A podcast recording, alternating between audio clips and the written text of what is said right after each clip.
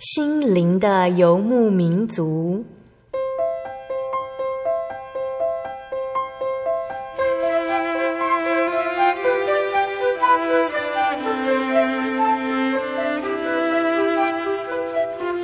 在这个谁都不管谁的后现代社会里，每个人的心灵都是游牧民族。成长的过程就是寻找的过程，每一颗漂泊的心灵其实都在寻找生命的绿洲。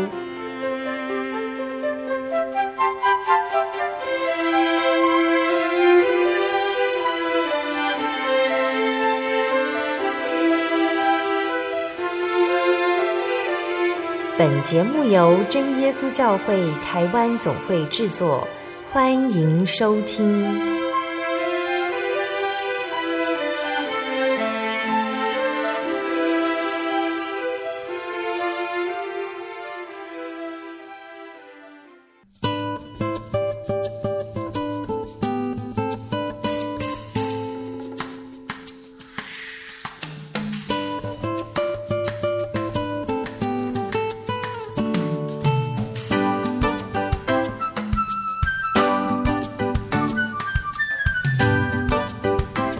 在空中心灵游牧民族的听众朋友们，大家平安，我是芊芊。大家这礼拜过得好吗？在这么炎热的夏天当中我们总是会觉得说白天的时间好长，好希望夜晚可以快点来到。那芊芊呢，最喜欢就是在晚上的时候跟先生在家门口散步，吹着凉凉的风，好像也是在享受主耶稣所创造的美丽世界。虽然说风看不到也听不到，但是借着皮肤的感觉，我们可以知道说有风的存在。这就让芊芊想到说，神的爱也是一样哦。虽然我们看不到听不到，但是我们藉由很多的感觉，还有其他弟兄姐妹的见证，可以让我们知道说爱是存在的。而神的爱就像晚间的凉风一样，是需要我们亲身去体验去碰触的。亲爱的听众朋友们，跟芊芊一样做一个深深的大呼吸，感谢主，让我们有这么美好的生命来体验主耶稣所创造的世界。有主耶稣看顾的生命真的是非常的美好。那最近芊芊有收到一些来信而这些信件里面大部分都有提到说，因为听到了广播的节目而想索取圣经函授课程的事情。那也有一些朋友提到说没有收到函授课程，那芊芊在这里先跟大家说声抱歉若是您有索取圣经的函授课程，但是呢都一直没有收到的话，请你一定要来信或者是传真告知我们，因为有时候是我们的疏忽或者是在寄发当中出现了一些问题，所以没有将函授课程送到你的手上。芊芊很期待大家都能够在函授的课程当中更加的认识主耶稣，也认识这个美好的福音。所以请大家不要嫌麻烦如果你都没有收到函授课程的话，请你来电或者是来信或者是传真告诉我们，我们会尽快的将函授课程寄发出去。今天播出的节目是870集小人物悲喜，我是基督徒吗？我们采访到的是真耶稣教会实泉教会陈妙韵姐妹。妙韵她目前是静宜大学的学生，那她从小呢，她就是一个基督徒，但是在她小学5年级的时候，她说她就开始叛逆了。她常常与学校的老师起冲突，也结交非常多的坏朋友。她下课常常流连在网咖当中，直到了国中，她离开了原本的求学环境。妙韵她开始想要改变自己的行为的时候，妈妈却病得非常非常的严重。妙韵她该如何面对自己的人生呢？主耶稣又是如何带领她走过这一段又艰难又伤心的往事呢？我们先来分享一首好听的诗歌，诗歌之后再来分享妙韵的生命故事。那诗歌的名称叫做《他拯救我》，歌词是这么说的：救主耶稣由天而来，他的慈爱要临到我，在过犯中罪恶迫害，主伸恩手拯救我，从污泥中他拯救我，用慈爱手他拯救我，从黑暗中进入光明，赞美主名他拯救我。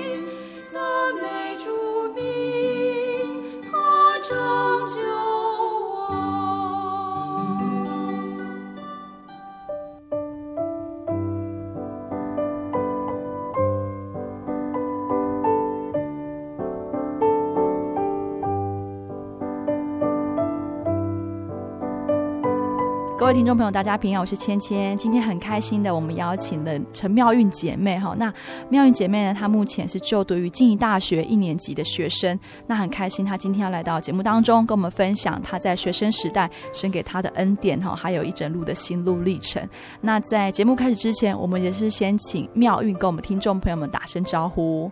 哈利路亚，大家好，我是妙韵，我目前就读静宜大学社工系1年级，然后我是属十全教会，在高雄。十全教会哈，十全教会在高雄，所以是在哪一个区啊？我们在鼓山区。鼓山区哈，那十全教会听起来，十全就是因为高雄好像有1到10嘛，10条路，所以你们就是在十全路上吗？还是旧的会堂在十全路上，现在已经搬到新的地方了。好，那应该蛮方便的，交通就捷运出来就可以走到。好，那捷运是在哪一站？凹子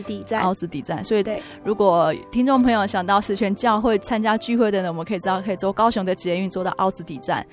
走过去教会应该不会很远，差不多5分钟就可以了。好，那很开心我们今天邀请妙韵来到节目当中跟我们一起分享她的见证。好，那刚刚芊芊有在节目当中有提到说她现在是目前是静宜大学1年级的学生，那听众朋友大概也晓得说社工系是在学一些什么的，妙韵要不要再简单跟我们介绍一下你所学的这个科系？就是一个比较专业的助人技巧，就是我们可以帮助一些社会比较需要受到支持的人，他们的经济或是身心灵方面的支持。好 OK， 那今天我们开心要来访问妙韵，那从这个节目当中我们是一开始要先来了解一下妙韵的整个生长背景还有她信仰的背景。好，那妙韵就是从小信主的吗？对，我从小就接受洗礼。那从小你的信仰呢？跟爸爸妈妈去教会聚会，就是觉得那就是要去啊，去上课，去听故事，就这样。就单纯就是跟爸妈去上教会。对啊，因为那边有很多小朋友，所以就会想一直去教会。好，那再来开始懂事之后呢，你的信仰状态就知道要就是在教会要求圣灵，要有祷告这样子。因为同才之间的关系也是会继续想要去教会。好，所以在国小当中还是因为都是因为好像是朋友或者是父母亲的关系，对信仰的体验好像没有那么的深刻，只是因为有同才啊或者是父母亲。对啊，就是觉得就是去教会，没有特别的体验到有神吧。在那个时候。好，那其实今天在节目开始之前呢，在跟妙韵做讨论的时候，妙韵有谈到她一段她小时候在国小当中，她曾经在行为上或者是说她在个性上有一些些的跟一般小朋友不同。那我们就在其实也是今天的一个重点啦，就是他的一个个性上的一个转变，那最后是怎么样导回正路的。那我们接下来就是要请妙韵来跟我们分享这个见证这样子。好，那国小当中其实都是小朋友很天真可爱活泼的样子。对，那为什么刚刚芊芊有提到说为什么会说个性上会有一些转变呢？我的叛逆期差不多在小学5年级那个时候，因为我妈妈刚好生病，然后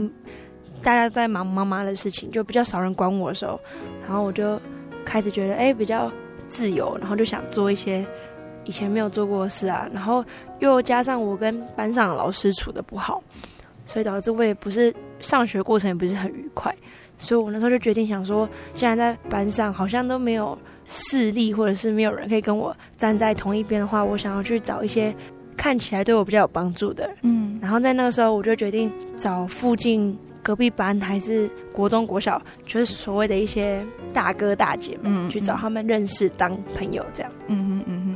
刚刚讲到一点，说是跟老师处得不好，对，为什么会跟老师处得不好呢？我那个时候又很叛逆，又不想听老师的话，就常跟老师大小声顶嘴，老师就觉得我这个人就是很不受教，所以他就想要用更严格的方式管我，但我就越不听，所以到时候就有一些冲突。所以在国小就你刚刚讲的叛逆期，所谓的叛逆期，对啊，蛮早的，就国小就叛逆期，所以是对老师有叛逆。那对你的父母亲呢？我还是一样，就是跟他们在表面上就是看起来都很好，因为我知道他们妈妈生病，我也不可以太不乖，让他们太担心。但是在学校方面，我觉得真的是还蛮严重的，在这方面。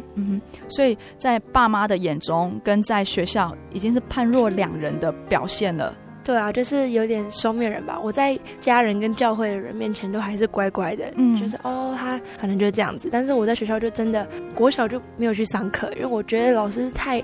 讨厌我，我也讨厌老师。对。你学校有这样的表现嘛？那当时候你应该也是很怕家人知道，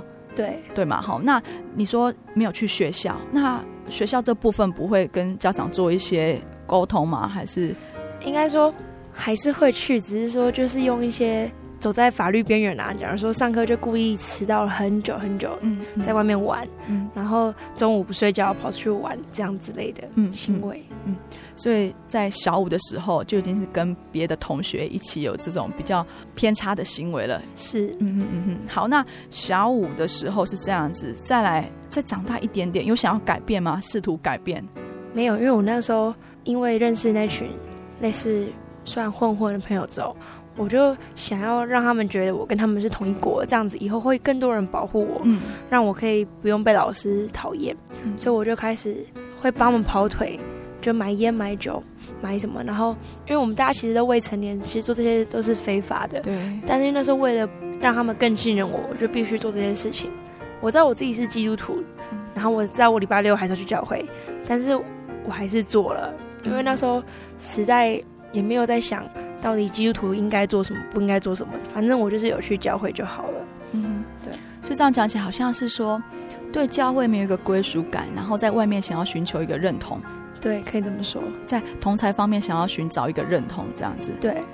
好，跟这群行为比较偏差的小朋友那当时候你记得都在做一些什么事情吗？我记得就是放学就跟他们玩在一起，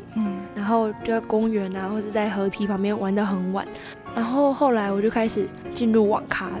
有一阵子很盛行，就是那时候线上游戏可能刚出来没有多久，然后大家都在玩，然后我的朋友他们就说那你也要跟我们一起玩啊，这样就表示你是跟我们是一群，然后我就说好啊，那要去哪里玩？他们就说网咖啊，就是学校附近就有啦，然后他们带我去，后来就开始有很长一阵子的时间都在网咖待在那边，就是课后时间这样。课后时间父母亲都还不知道？那时候就很多方法，只要他们没有在问我的状况下我出去，然后我在规定的时间内回来，就其实还好不会被发现。好，那当时候你不觉得心情很矛盾吗？在父母亲面前想要表现出好像还是一样的一如往昔的乖小孩，但是你在背后却做的是一些跟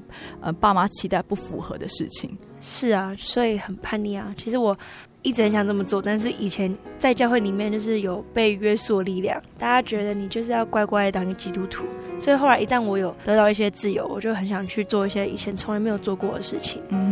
那时候你觉得你是自由的吗？那时候当下可能觉得是自由的吧。好，那跟这群比较行为偏差的小孩子在一起之后，你有在他们身上找到对自己的认同吗？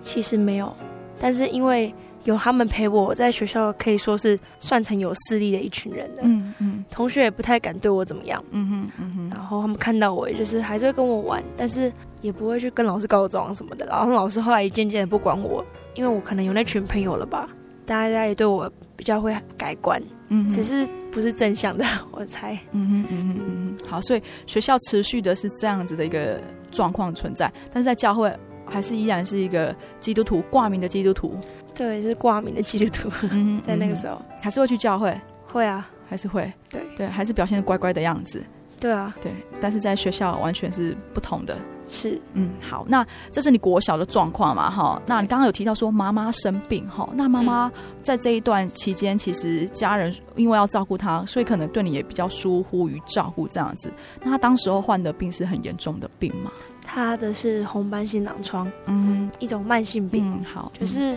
需要长期的治疗，她是终身会陪伴在患者身上的。所以他长期都是要药物控制，然后严重的话可能需要到换血，然后很多疗程去控制他的病情。嗯嗯，好，那在这个国小当中，妈妈的病有没有逐渐好转，或是说家人开始逐渐对你有比较关心的状况了呢？我要小六毕业之前，妈妈的病就已经休养差不多。嗯，然后那时候她就有，其实她应该有发觉我一些问题，嗯，已经跟以前不太一样了，嗯，所以她就决定要让我跟我那群朋友离开，嗯，就帮我转了一个学区到高雄市，算比较严格的国中，嗯，她希望我可以重新回到像以前那样子，所以有一点点转变，应该是从这时候开始，就是上国中，上国中之后。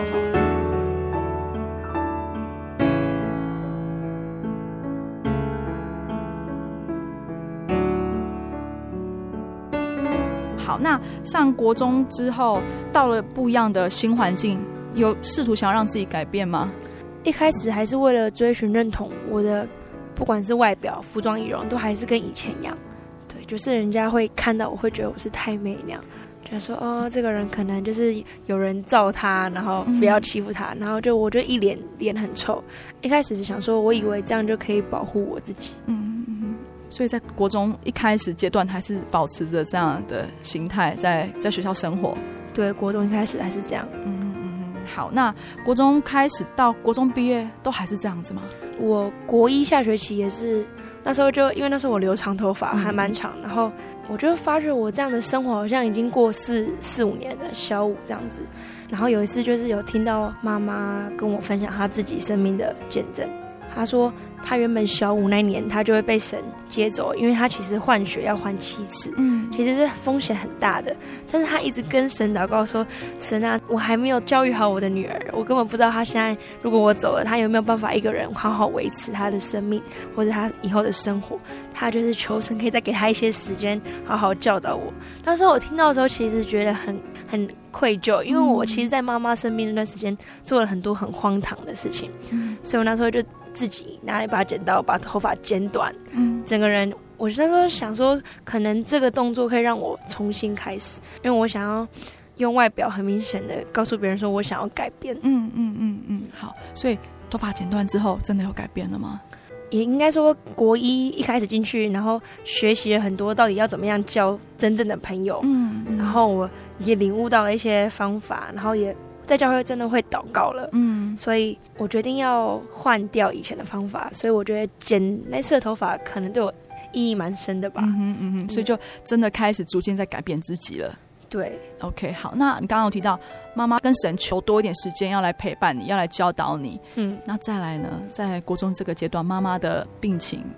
因为国小五到国一，他这方面都控制得很好，嗯嗯，然后神也很爱他，让他有很多的机会在陪我，然后做很多的圣工。但是后来我国一下还想到要开始改变自己的时候，妈妈在国二上的时候就开始病情比较不稳定。嗯嗯嗯，好，可以跟我们形容一下当时候的状况是怎么样吗？我差不多国二的时候开始，就是放学都要回家，因为妈妈已经后来有点行动不便，就是要卧病在床，然后就要回家，可能帮她换她上厕所的东西，然后可能有时候要帮她擦澡、换衣服、喂药，因为她已经很虚弱了，所以那时候我放学就是回家陪她。嗯嗯。我有意识到妈妈已经不再像以前那么的健康。嗯哼，所以那时候的病情是一直在加重。对，一直在加重。嗯哼嗯哼，嗯，有一个问题就是想要问妙韵，就是在你想要变好、想要改变自己的时候，但是这时候又遇到妈妈的生病，这样的冲突之下，在你的心境上，你有做怎么样的一个改变吗？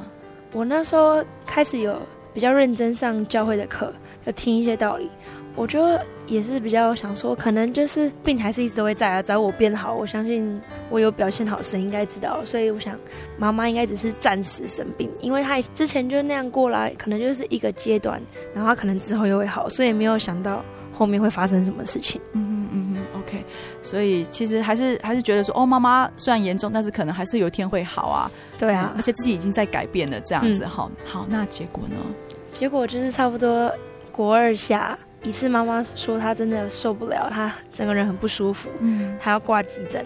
然后我想说，哦，那可能只是去医院打个针，很快就没事。就那一次挂急诊之后，她就再也没有回来过，因为事情不是我想象那么简单。因为红斑性狼疮这个病是慢性病，然后它免疫力是很低的，一旦感染是很难复愈。然后她可能就是有被感染到，所以她进急诊室没有几个小时之后，她两个肺都白掉，就是细菌感染，很严重。然后等我晚上睡觉，隔天再醒来的时候，妈妈已经要被气切了。对，所以等于说我其实没有机会跟她说到最后一次话的时候，她就已经被插管了，没有办法跟他再对话了。这样子听起来状况是蛮严重的。对，那气切之后呢？妈妈有好转吗？还是继续恶化？气切之后就是进入加护病房。然后因为那个不是妈妈原本在看的医院，但是我想就是可能医疗体系吧，也很难让他转。但是爸爸就一直奔波两个医院，然后去拜托那医生可以让妈妈进去，但是医生就又碍于很多方面又没有办法。然后他现在加护病房医院就说，哦，我们药已经开到最好了，但是你太太就已经是这样了，可能已经对药物已经没有感觉，我们再怎么样施药他应该都不会有好转。所以我们那时候就每天定期去加护病房看他，然后陪他祷告。但是那时候他已经没有意识了。印象很深刻是医生跟我说，你妈妈的生存意识很重，但是他其实器官都已经快不行了。对，然后我就会唱赞美诗给我妈妈听。在这当中陪伴妈妈在生病当中最大的力量，其实刚刚你有提到就是你们的祷告。这个信仰的力量带给妈妈很大的一个要想要活下去的一个意识，这样子。对，那相对来说这个信仰对你们来讲呢，就是你们有信仰，但是面对亲人这样子在生病，你们却无能为力，这个信仰有带给你们这样的一个力量吗？我觉得我信仰力量来自于我妈妈教导我很多，因为在她要进急诊室之前没几天，然后我在床边跟她聊天，她就跟我提到说，我觉得妈妈快要被主耶稣接回去了。但是那时候我才刚想要改变好自己，其实还没有准备好，然后自己在信仰这方面也不是很坚强的时候，我就会觉得妈妈在跟我开玩笑，主耶稣不会那么不爱我，让我妈妈那么早就离开我。所以我那时候没有很记忆这件事情，后来我想起来就觉得这一切发生的都很奇妙，很巧合。所以其实妈妈知道说可能有一天她会先走，但是她也是知道说主耶稣在保护她。然后或许说比较痛苦的这段日子其实也是她陪伴你的，你们两个会比较长时间在一起的一段时间。然后刚好是你要改变的开始改变的时间。对，所以这个信仰力量其实已经一步一步慢慢的要改变你了。好，那妈妈在加护病房这段时间，那到最后呢？到最后差不多过5天，有一次我们晚上去看妈妈，然后医生就说，你妈妈可能已经控制下来，但是有点危险。然后我们就说，那现在怎么办？他说没关系，我们都还有随时有在监控着他的，就是很多心电图什么的。然后我们就决定回家，我跟爸爸决定回家。吃饭的时候一开门就接到医院电话说，你太太刚刚已经休克过一次，然后我们紧急救回来。然后我们就马上冲到医院，一看整个地板都是血的时候，我那时候觉得是一个很大的冲击，因为从我们家到医院只要10分钟的路程，但是就发生那么大一个转变的时候，其实蛮不能够接受，尤其是我父亲他更没有办法。然后爸爸就是想说小朋友不要待在医院太久，他就再送回家，然后他就一个人一直陪在妈妈旁边，就是在医院那边。所以后来在半夜的时候就是差不多2-3点吧，就是就妈妈就被主耶稣接回去了。然后那时候我已经在睡觉，因为隔天还是要上学。然后我在睡觉的时候，我就是听到有一个声音，就叫我说不要害怕，主耶稣会陪我，叫我要刚强起来，会有神陪我。然后我记得我就一直跟那个声音对话说，你不要骗我，我妈妈不会走，怎么可能。等我醒来的时候6点多的时候，接到爸爸打回来家里跟我说妈妈已经走的时候，老实说我真的太惊讶了，我没有想到会发生这么突然。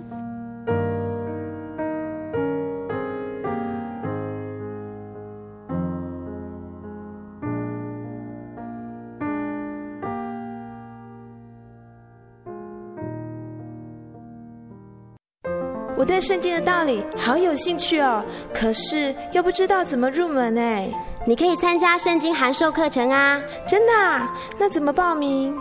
只要写下姓名、电话、地址，寄到台中邮政66-21号信箱，很快的你就会收到第一课的课程了，赶快去寄吧。圣经函授课程能循序渐进地引导您更了解耶稣基督的福音，得到生命的滋润和来自信仰的力量。本课程完全免费，欢迎来信台中邮政66-21号信箱，请注明参加函授课程。愿神祝福您。心独自在街上漫游，不知何往，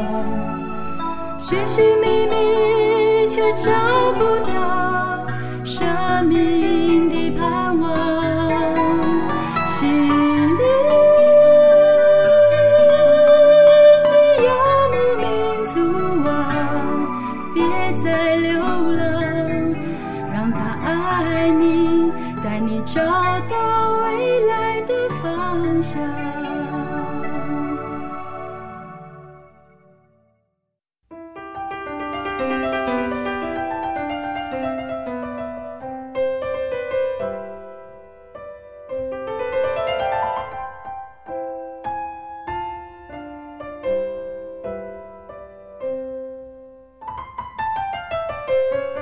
亲爱的听众朋友们，欢迎您回到心灵的游牧民族，我是芊芊。今天播出的节目是870集小人物悲喜，我是基督徒吗？我们在上一段的节目当中有听到妙韵的真心告白，她提到她国小的时候就进入了所谓的叛逆期，她做了很多不该做的事情。当她升上国中想要改变自己的时候，却又遭逢妈妈的离世。在这么大的变故之下，主耶稣却用温柔的声音安慰她，不要害怕，我会陪你。在下半段的节目当中，妙韵将分享她是如何去体会到生命当中有神的陪伴是一件非常幸福的事情。她也会见证她自己对于个性还有态度等等的改变，请大家也一同的聆听下去咯。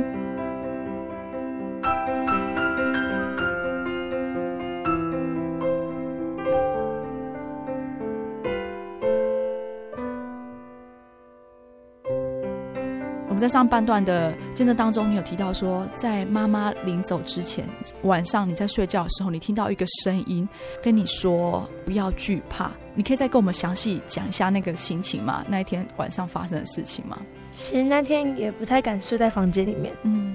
就是我觉得人都会有感觉到要跟自己很亲人分离，所以我就决定睡在客厅。我觉得那是爸爸马上回来通知我的时候，我会第一个知道。然后我在睡觉的时候，我也不知道我有没有看到什么东西，但是有一个亮的地方，然后有声音是很温柔很坚毅的跟我说，就是叫我不要惧怕，我要刚强起来，因为他会陪我走接下来的路。但我一直跟他对话说，妈妈不会那么早走，你不要骗我，你不要吓我。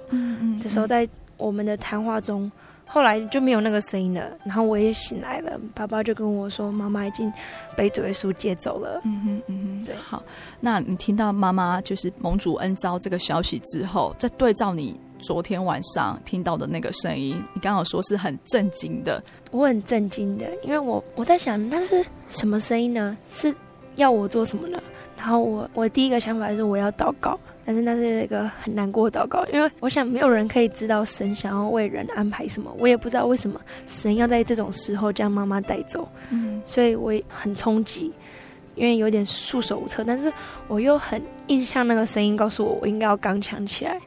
所以我从那时候开始，我就给自己就是一段时间，然后我很放声的大哭，哭完之后我就决定要重新整理自己，然后不要再跟以前一样。今天听这个见证哈，就是讲到妈妈过世这个见证哈，然后妙韵刚刚有提到说有一个很温柔坚毅的声音在，好像在安慰自己、勉励自己不要惧怕。虽然以后路好像看起来是妈妈不在了，只有爸爸陪你走，或者是说你想要改变，但是有一个力量已经不在了，但是神依然会陪着你走下去。这样子哈，好，所以在妈妈过世这个消息之后，你刚刚有说就是不哭了。对，那面对告别式呢，这么感觉好像很感伤的一个仪式，我那时候在面对告别式的时候，我觉得我是心里很平静的，我也没有特别在多想或多哭。然后当然很多人会关心我，觉得我很像有点可怜，就年纪这么小妈妈就走了，但我一直跟他们说我相信有神的安排，然后就是保持着淡淡的笑容，因为我觉得似乎已经没有那么难过了。因为妈妈也脱离了那个要被插很多管，然后施打很多药的很痛苦的时候。然后我那时候在想说，那我是不是我的生命是换了一个人陪我，已经不再只是爸爸妈妈这样子，还有一个神。那时候这样想。所以那时候你的人生已经慢慢开始在转变，这个信仰好像是变成自己的了，不再是爸妈或者是你同侪朋友给你的了。有一点点这么觉得了，但还没有很深刻。还没有很深刻。好，所以你刚刚讲就是国中这阶段想要开始变好了嘛，然后遭遇到妈妈变故的这个事情。那再来呢，再来大概就是进入到高中的阶段了。那高中阶段这是怎么样的一个阶段呢？高中应该是我觉得求学过程中最精彩的时候。对，那时候可以发挥自己很多的兴趣。因为后来个性也变了，就不再像以前那么的闷，或者是那么的觉得大家都讨厌我，我就变比较开朗，然后很喜欢交朋友，然后跟大家都可以玩在一起。高中个性的转变吧。对。那这个转变你有想过是怎么样一个微妙的关键点让你可以有这样的突破吗？我觉得是祷告。因为后来我发觉就是妈妈走之后，我开始很多事情我必须要自己面对。然后自己跟爸爸之间是感情也变好，但是我觉得异性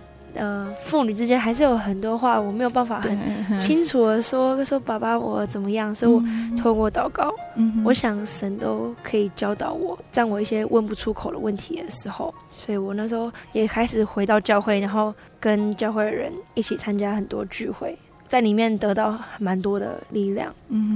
好，所以在高中这个阶段信仰的体会已经转变到跟神对话，就是祷告方面的体会。那有没有几个比较明显的例子，或者你感受比较深的？应该是高中第一次考试。然后因为我压力很大，因为我想要考很好的成绩给我爸爸看，让他不要担心我啊，想说都自己以前那样子玩太多了。然后我就很认真的读，但我很惊讶，因为我考20几名，但是班上才30几个人，然后我吓到，我想说我读得很认真，然后我那时候觉得好像全世界就是我最可怜啊，然后忘记要依靠神了。所以我那时候就想说我觉得好像活不下去，因为我觉得我自己突然间忘记神，然后没有力量的时候，就觉得自己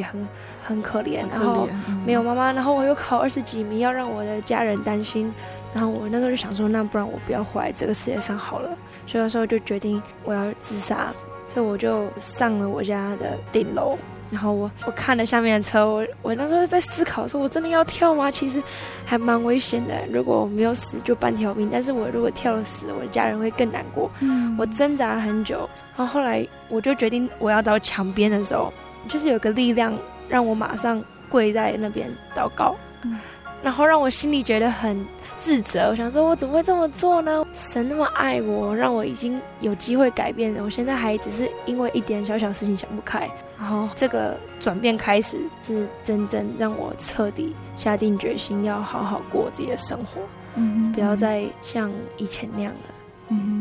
所以那时候想要跳下去，但是有一个力量，一个力量催促你到旁边祷告，这个力量听起来是蛮奇妙的哦。对啊，那时候祷告跟神说什么吗？那是一个悔改的祷告，因为我觉得神那么爱我，我竟然只是因为一点的小挫折就忘记他之前给我那么多的爱，我真的觉得很对不起神。所以那是一个悔改祷告，也是一个立定志向的祷告，告诉神我不要再这样子了，然后求你教我应该怎么做。后来在之后的考试真的很感谢神，我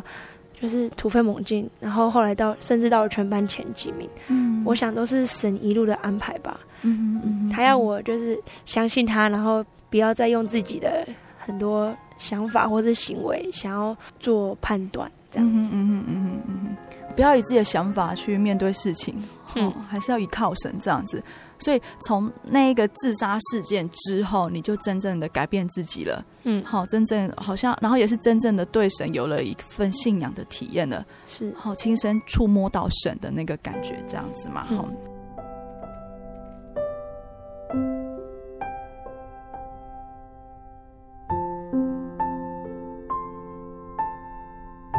你刚刚有说在高中的时候你渐渐的会去认真的去教会聚会，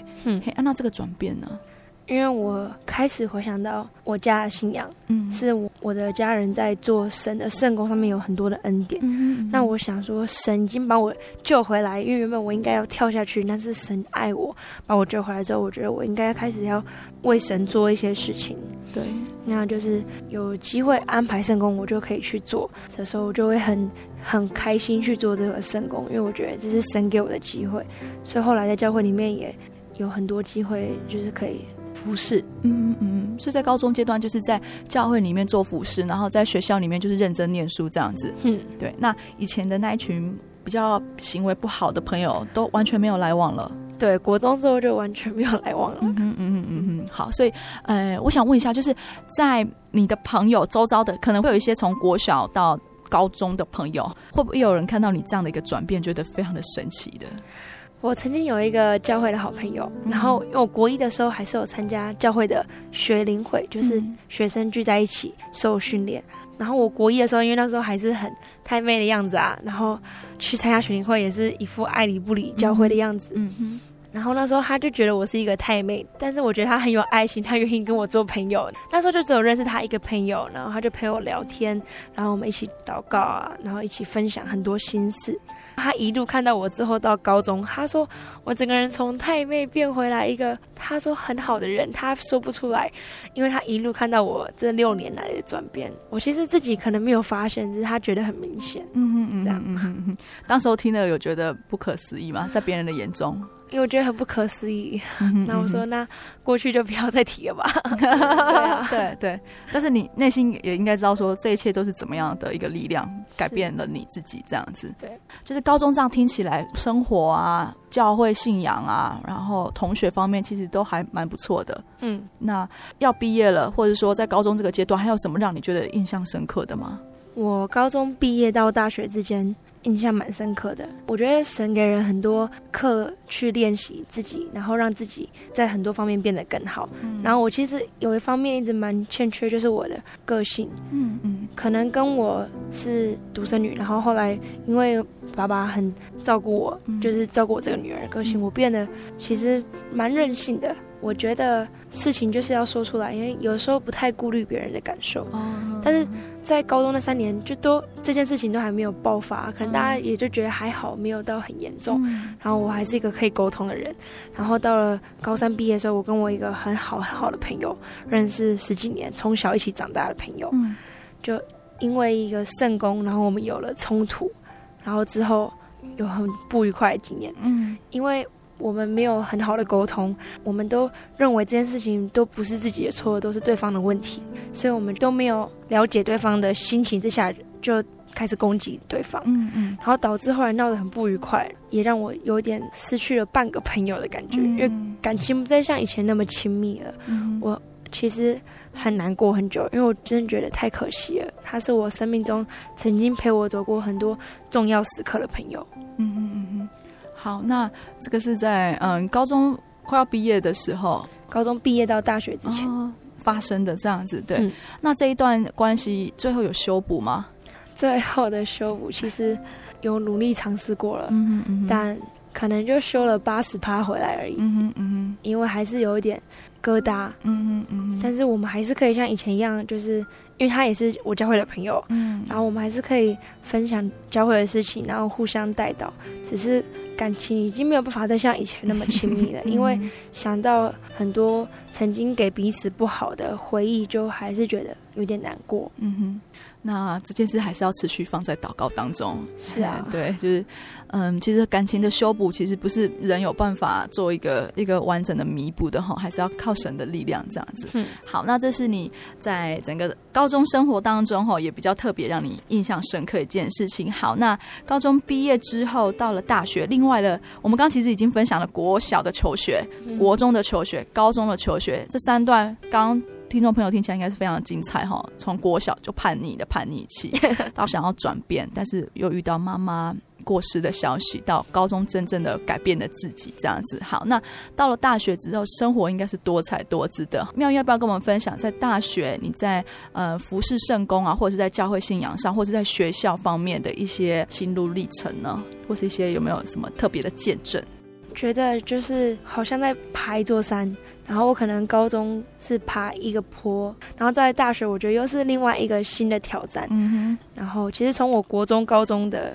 一开始都会发现，我其实在面对新的环境上面的恐惧比较多，负面的想法。嗯嗯，所以那时候我已经汲取这个教训了。我到大学的时候，我就一直提醒我自己，不要再像以前那样了，这样子会很让神难过，因为他很爱我。嗯嗯嗯，但还是会遇到蛮多在爬这个坡上面一些挫折。嗯嗯，例如说就是遇到被那个修同一门课的学长骂，就是说我不负责任什么，但是其实那是大家分配的工作，然后导致误会，然后一直被骂，那其实我也很难过。那时候就是依靠祷告，然后或者是说同学之间就是做报告分配不均，然后有冲突。那时候我就已经不再像以前就是会直接跟人家冲突，或者是选择很负面很负面很负面的心情，我是选择面对然后祷告。就是我觉得这是很好的方法。嗯，在我大学的时候。嗯，所以这是从以前的求学阶段来讲，给自己的一个警惕，然后在大学的时候会小心注意这个问题。好，就是不再去逃避，而是去面对对人际关系啊，或者对学业任何的困难挑战等等这样子。好，那在服事圣工上面呢？服事圣工上，我就是也是感谢神给我很多机会，让我有很多尝试。虽然大学又更忙，没有办法像以前高中就是在家里，所以去教会很方便，但是还是让我有很多机会看看不一样的事工，然后学习不一样的服事。嗯，对。好 OK， 那其实妙玉很完整的分享了从他国小到大学这个阶段的一个转变，这样虽然只是轻描淡写的大概40-50分钟这样讲过，嘿，但我想这么多年来的一个经历，让他来讲应该是永生难忘的啦，然后也是非常亲身去体验到神，抓住神。那在最后，妙韵有对你的整个这样心路历程可以跟我们做一个结论吗？就是我觉得很多时候还是会重蹈覆辙很多以前自己过往的错误。嗯，因为只要有一点点没有亲近神的时候，就会给自己很多灰色地带的空间。嗯，然后我一直提醒自己不要让自己有机会这样子，所以最重要还是要一直祷告，常常在思考我到底还有哪里需要学习的，然后哪里要调整的。然后其实我也是很多害怕，因为我觉得大学又比以前更辛苦，因为要面对的挑战已经不只是求学，还有你之后我们要面对的就业，其实都会很害怕。然后而且我又离开家里读书，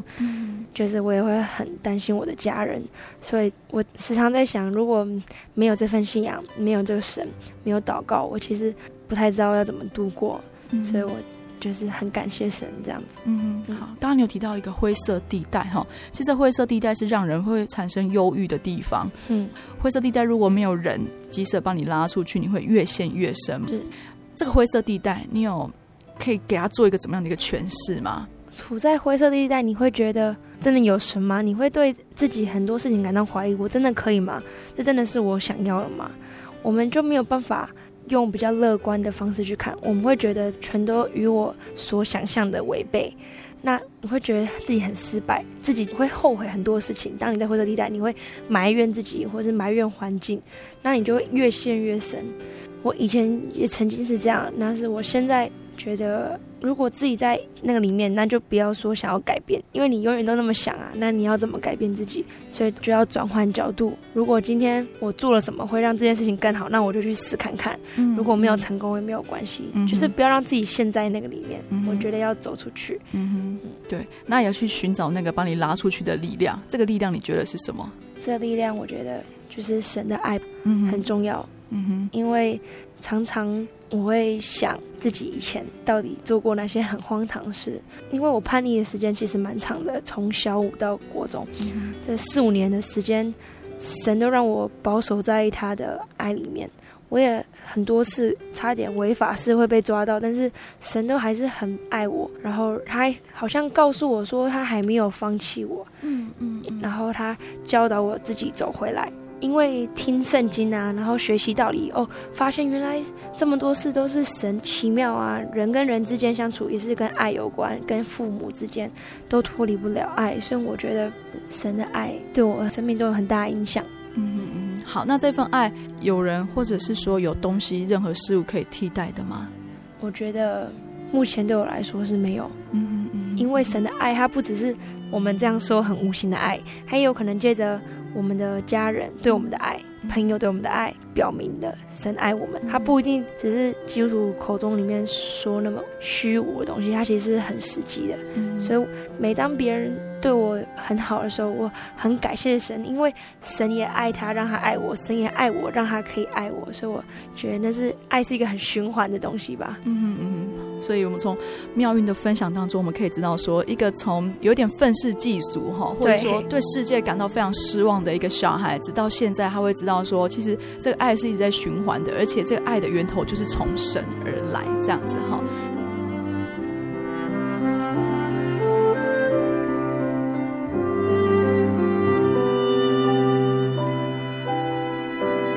好，那妙有没有要给一些就是处在这些灰色地带的慕道朋友，或是还没有信主的朋友，给他们一个些勉励呢？大家不要害怕自己，有可能你会觉得认识多一位神这个朋友或是这个信仰，也有可能你这辈子还是不会改变，但是你没有让神先爱你看看，你怎么会知道自己其实很值得被爱的？因为我自己虽然从小信主，但是我自己也曾经很不乖，然后很叛逆，逃避很多事情，但是神一直都很爱我。所以我想各位听众朋友或是慕道朋友，或者是你还不认识神的人，你们比我更幸运，然后这位神很值得你们拥有。好，那在节目的最后，妙韵有没有一些喜欢的经节或是诗歌跟我们听众朋友们做分享的呢？我想分享是哥林多前书第10章13节，你们所遇见的试探，无非是人所能受的，神是信实的，必不叫你们受试探过于所能受的，在受试探的时候，总要给你们开一条出路，叫你们能忍受得住。好，为什么喜欢这个经节？这个经节是我在上大学之后，然后我一个好朋友分享给我的。我觉得神给我很多功课，那很多时候我们都觉得我过不去，觉得很难过，但是我看到这个经节的时候，他告诉我说，神是信实的，必不会叫我们承受自己所不能承受的。神给我们每一堂课都是我们一定修得过的，重点是他想要我们的是可以依靠他，然后相信他，然后跟他祷告，然后走过他这一堂课。也说的就是试探或是试炼，然后让我们又变更好，又更成长，所以我很喜欢这段经节，想跟大家分享。OK， 好，那诗歌呢？想要分享一首诗歌是《认识你真好》。如同朝露中的小草，蓝天中的小鸟，我整颗心被幸福围绕。我慈爱的天父，认识你真好，你赐的福分别处找不着。你使我抛开一切烦恼，喜乐充满在心头燃烧。认识你真好，认识你真好，今生今世我不再寻找。认识你真好，认识你真好，只愿分分秒秒在你慈爱的怀抱。好，这首歌听起来应该是蛮开心的，蛮喜悦的一首歌哈。为什么要跟大家分享这首呢？我每次听到这首诗歌的时候，我觉得好像就是在唱我这转变过程中的心境。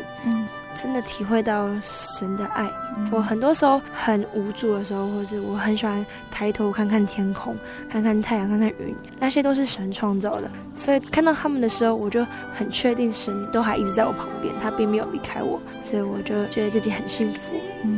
认识神是一件很幸福的事情。是。OK， 好，也分享给我听众朋友。认识。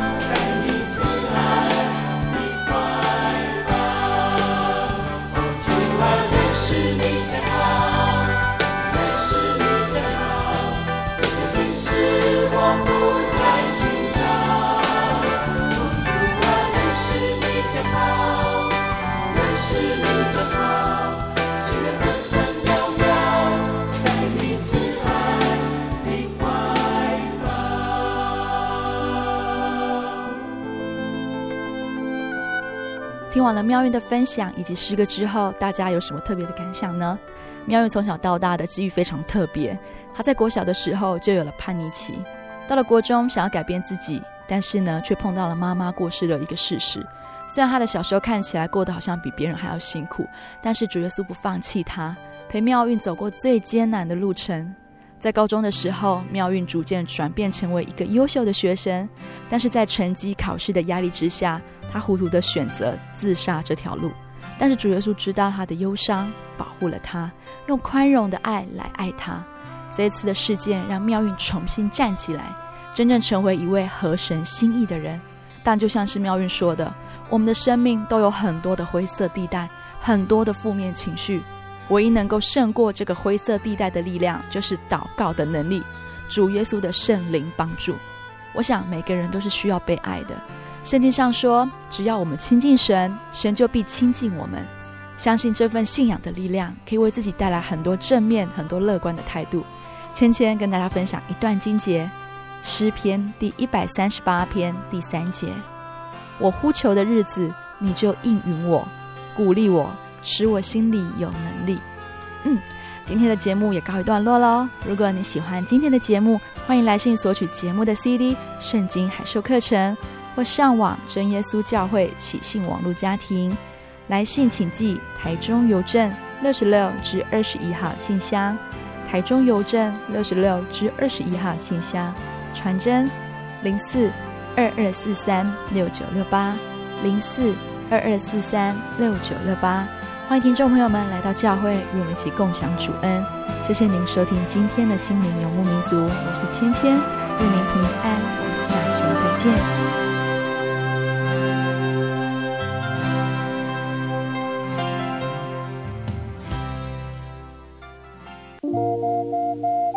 您在街上曾经看过这样的招牌“真耶稣教会”吗？也许您很想，但是却不好意思进来看看。其实我们真的非常欢迎您。下次当您在路过真耶稣教会时，欢迎您进来与我们同享神的恩典。真耶稣教会，台中邮政66-21信箱，欢迎来信，愿您平安。